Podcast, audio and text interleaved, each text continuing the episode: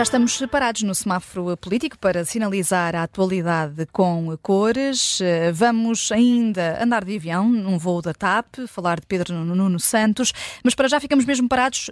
Está vermelho e é para a saída de Carla Castro da Iniciativa Liberal, Bruno Vieira Amaral. Sim, e aqui ninguém escapa ao vermelho, não, nem a própria eh, Carla Castro escapa ao vermelho, porque é um péssimo sinal para um partido eh, que ainda está numa fase de, de, de crescimento e tinha tudo para crescer nestas eleições e parece estar a entrar aqui numa, numa rota quase suicida, eh, porque esta, eh, esta saída, este anúncio da saída, eu acho que vai ter consequências eh, eleitorais para a iniciativa liberal.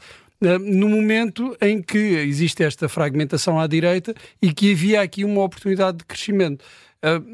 As opções da iniciativa liberal uh, têm sido curiosas no que diz respeito à, à liderança, um pouco até uh, contracorrente e contra as expectativas, uh, não só dos eleitores da iniciativa liberal, mas também do, do, do, dos, dos, dos, apoiantes de outros partidos, de quem olha para a realidade política. A saída, por exemplo, de Carlos Guimarães Pinto foi surpreendente.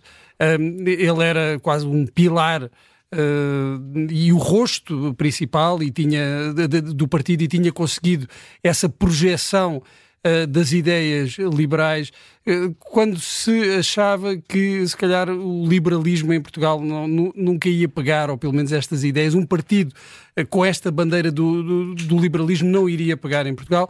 O mérito não foi só de Carlos Guimarães Pinto, mas passou muito pela capacidade de Carlos Guimarães Pinto.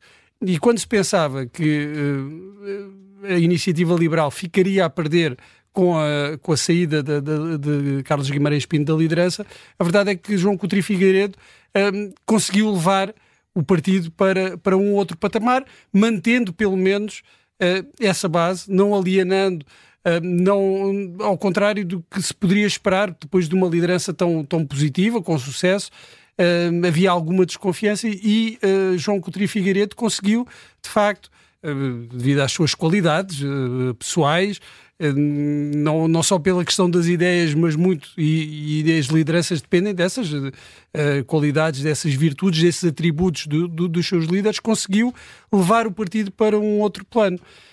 E depois há a saída de, de João Coutinho Figueiredo e, e indo contra a corrente, Bem, uma vez as coisas podem resultar, mas depois se repete a fórmula, e aqui houve, eu creio que houve um pouco essa tentativa uh, de dizer que é um partido diferente, mostrar que é um partido diferente dos outros, uh, que não está uh, agarrado, agarrado, ao líder. ao líder, a um nome, a uma figura. e que mesmo que essa figura seja importante, tenha, seja marcante, um, e, e, tenha grande importância na, na, na projeção uh, do partido, não, o partido não depende uh, de, de, dessa, dessas figuras. É um partido de ideias e não de, de, pessoas. Mas há um grande risco. É, é, porque a percepção pública que se tem dos partidos passa muito pela liderança. E se eu compreendo aquela tentativa de iniciativa liberal, e que foi isso, aliás, o argumento, foi esse o argumento usado por João Coutinho Figueiredo, de dar novamente um outro salto tornando o partido mais popular para chegar a outras, uh, a outras camadas do, do eleitorado, a verdade é que havia um risco grande porque continua a depender muito a percepção pública dessa, dessa capacidade da liderança. E a verdade é que, uh, olhando agora para o que tem sido o trajeto uh, desta, desta liderança, de, de, de Rui Rocha, o balanço é negativo. Eh, em comparação com, com os dois anteriores líderes, é claramente negativo. Isso não há, não há volta a dar uh, a isso, por, por muito que uh, uh, se procure um, chamar a atenção, realçar o que ainda podem ser os resultados eleitorais e, e, e também as dores de crescimento normais no partido. A verdade é que o partido ficou a perder com esta mudança de liderança. E a verdade é que com, eh, com esta situação da saída e de várias saídas está a começar a ficar parecido com os outros partidos. Sim, e, que era e, aquilo que não e, queria, não é? Pois, e que não queria, precisamente por, essa, por essas mudanças um pouco bah, inesperadas ou fora da caixa, uh, que surpreenderam, eu acho que creio que surpreenderam toda a gente, mas uh, depois uh, revelaram também problemas que se calhar já existiam na altura, mas trouxeram à superfície esses, esses problemas que se viu nesta, nesta batalha pela liderança entre Rui Rocha e, e Carla Castro. E agora, a sensação que fica com este anúncio de Carla Castro é que uh, está a sair porque não entrou nas listas. Uh, mesmo que a justificação seja outra, mesmo que dê outra justificação para, para, para esta saída, que não, não concorda com o rumo do partido, a sensação, aquilo que passa para fora, é que, uh, no fundo, houve aqui um descontentamento com a distribuição de, de, lugares e isso é péssimo para o partido. E um partido que não consegue encaixar Uh, e um partido tão pequeno que não consegue encaixar estas diferenças uh, internas, é um partido que, quanto a mim, está condenado ao insucesso, porque uh, compreender-se-ia se Rui Rocha não, Rui Rocha não, não escolhesse Carla Castro para as listas, mas houvesse essa capacidade de encaixe e de dizer não, é uma liderança diferente, Carla Castro concorreu uh, contra, contra Rui Rocha, mas o partido tem de saber lidar com essa pluralidade interna. E não sabe, não sabe na liderança de, de, Rui Rocha e também não sabe do outro lado, por parte de Carla Castro, porque eu acho que é uma, uma decisão demasiado radical, radical e, e, que dá a entender que, de facto, os alicerces do, da iniciativa liberal ainda são frágeis e eu acho que vão pagar esse preço na, nas eleições. É um vermelho em dose dupla, no fundo, para a Iniciativa Liberal e para a própria eh, Sim, Carla Castro. não, para o, para o partido no seu todo, Carla Castro fazia parte, ou ainda faz parte uh, da Iniciativa Liberal, e eu acho que isto é mau para todos, e para, incluindo a própria Carla Castro. Não, não, não acho que saia uh, particularmente bem desta, desta ruptura. Quem e... sabe se o PSD não aproveita? Não sabemos, não é? é, é eu creio que Carla Castro disse que não estaria, não estaria disponível, mas isso que hoje é verdade, amanhã é mentira, não é? E, uh, Judite França, Pedro Nuno Santos, sai-se bem ou não em relação a estes novos desenvolvimentos eh, do uh, contrato da ex-CEO, que Cristino Remier Weidner, afinal, permitia que uh, acumulasse funções? Não, não sai bem. voltamos um pouco ao lema do eu não sou jurista porque quando é com Pedro Nuno Santos ou não sabia ou não teve culpa.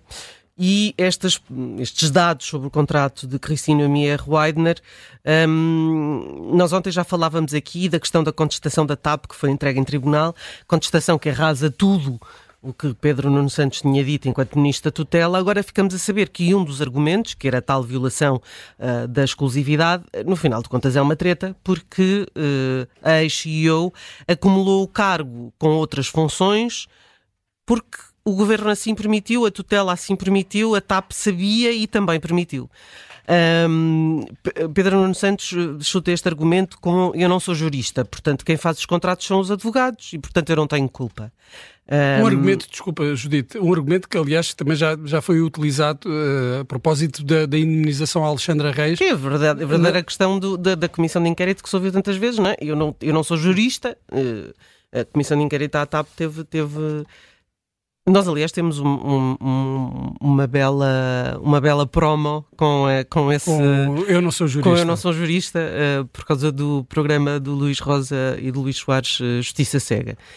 Um, é verdade que quem faz os contratos são os advogados, mas Pedro Nuno Santos resguarda-se ainda num outro argumento que é o que está a acontecer, este litígio que está a acontecer, só existe porque houve um despedimento.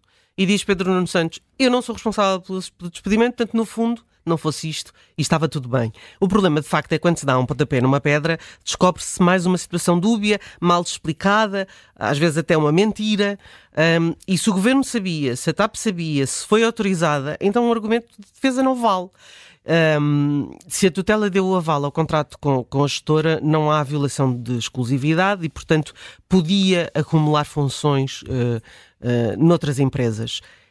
E eu acho que isto é mais um. De facto, é muito difícil uh, no dossiê TAP não haver histórias mal contadas umas atrás das outras, e é provável que não ficamos por aqui e que nos próximos dias conhecemos, conhece, possamos conhecer outras, outros pormenores. Um, e como hoje é sexta-feira, eu queria acabar com um verde, vou dar verde aos portugueses, porque eu acho que de facto nós somos excepcionais a aguentar estas atrapalhadas, somos de facto uh, estoicos. Um, porque não há nenhuma história que seja, não há nenhuma num destes problemas que seja simples e que haja lisura do princípio ao fim. Não, não é possível encontrar. Um, e de facto não sei como é que nós estamos fartos disto. Eu, eu, olho para este, para este caso, eh, tem tudo que ver com, com, com a gestão pública da TAP, que já vimos no caso da Alexandra Reis, uh, de uma grande diluição de responsabilidades. Uh, existe o, o, recolher dos louros quando as coisas correm bem. O próprio Pedro Nuno Santos veio dizer que ele é que salvou a TAP, mas depois, quando se trata de apurar responsabilidades nas coisas que não correram tão, tão bem, a culpa é, é, é dos advogados, chuta-se para, para a equipa de advogados. Bom, em questões destas, é, era importante saber. Sim, sabia que acumulava funções. Sim, autorizei. Sim, Tão simples como isto. E ontem falávamos a defesa, de... a defesa da TAP agora são outros, digamos, são outros 500, já não é da responsabilidade de Pedro Nuno Santos. Sim, e, e, aí ele não tem que justificar essa defesa, mas Uh, não, não, tem que justificar não, essa defesa. Não, não pode é, é, descartar as responsabilidades que teve enquanto, enquanto ministro. E, e também eu, eu uh, estava, estava a ouvi-lo dizer que isto, esta questão da TAP vai ser constantemente uh, trazida ao lume de, de, durante a campanha eleitoral. Mas isso é normal. Uh, o cargo mais importante que, uh, político que Pedro Nuno Santos desempenhou foi o de Ministro de, das Infraestruturas.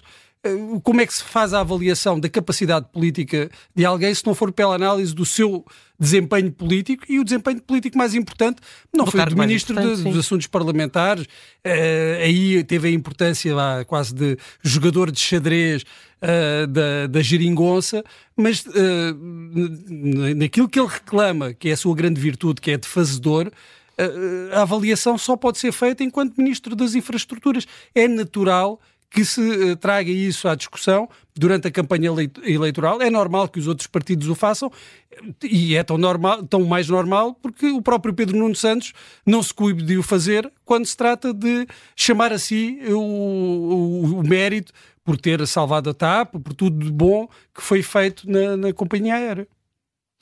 Um uh, uh, verde da Judite França para os uh, portugueses, isto para, porque estamos a acabar a semana. e, porque, um... e porque somos estoicos, temos que dizer, temos é que dizer com frontalidade. Uhum. E um vermelho para a iniciativa liberal, está feito o semáforo político, desliga-se agora por, pelo fim de semana, mas voltamos na segunda-feira.